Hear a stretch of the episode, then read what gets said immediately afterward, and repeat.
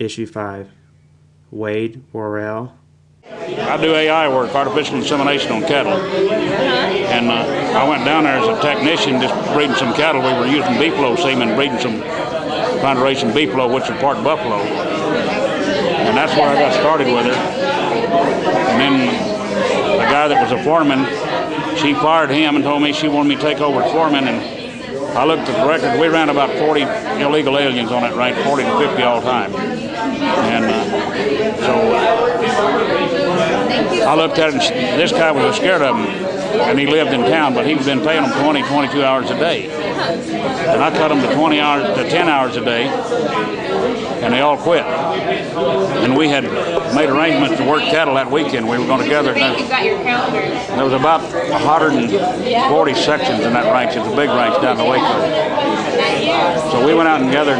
She said, "What are we going to do?" She was madder than a wet busy. I said, "Don't worry about it. There's enough people crossing here. They know we need hands. We'll have a full crew by, by Friday." And her daughter, and a foreman, another guy came in that night. And by Friday, we had a full crew, and we rode up in one pasture. One pasture had about 6,000 acres in it, and that's where they they call it the owl pasture, Tecolote pasture, and we put those. Uh, that's where they put the heifers to wean the heifers so they wouldn't be with the bulls until they got two years old or bigger. And she thought she had 500 head of cattle in that pasture, and we bring in 750. Some of them five and six year old cows that had never never been bred. They were just the guys that worked there all the time knew how to ride the trails and just worked their way through that country, and it's pretty rough.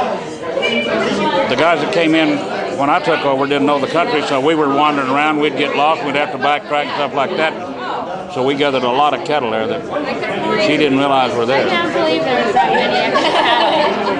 It's it's hard to believe, but that that was pretty good country.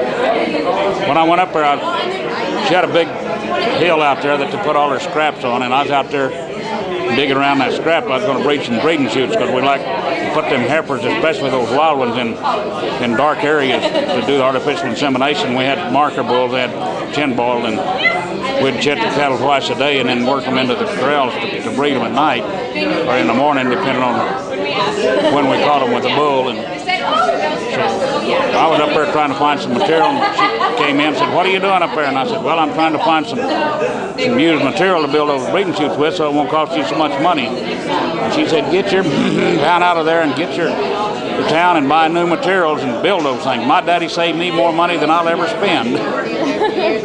and she was 70 some odd years old then.